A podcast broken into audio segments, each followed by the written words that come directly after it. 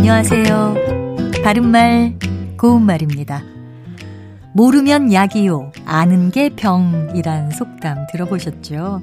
아무것도 모르면 차라리 마음이 편해서 좋지만 뭘 좀 알고 있으면 걱정거리가 많아서 도리어 해롭다는 말입니다.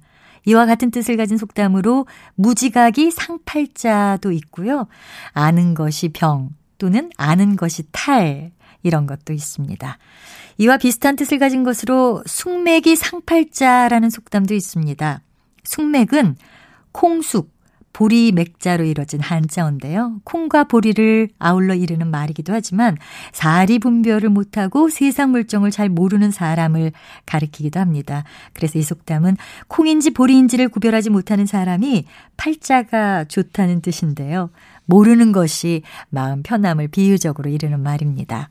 숙맥이란 단어는 원래 숙맥불변이라는 한자 성어에서 나온 것인데요. 여기에서 불변은 변하지 않는다는 뜻이 아니라 구별하지 못한다는 뜻입니다. 이 말은 사서오경 중의 하나인 춘추의 주석서에 나오는 말이기도 합니다. 주자의 형이 똑똑하지 못해서 콩과 보리도 구별하지 못했다는 이야기가 있는데요. 바로 여기에서 유래한 겁니다.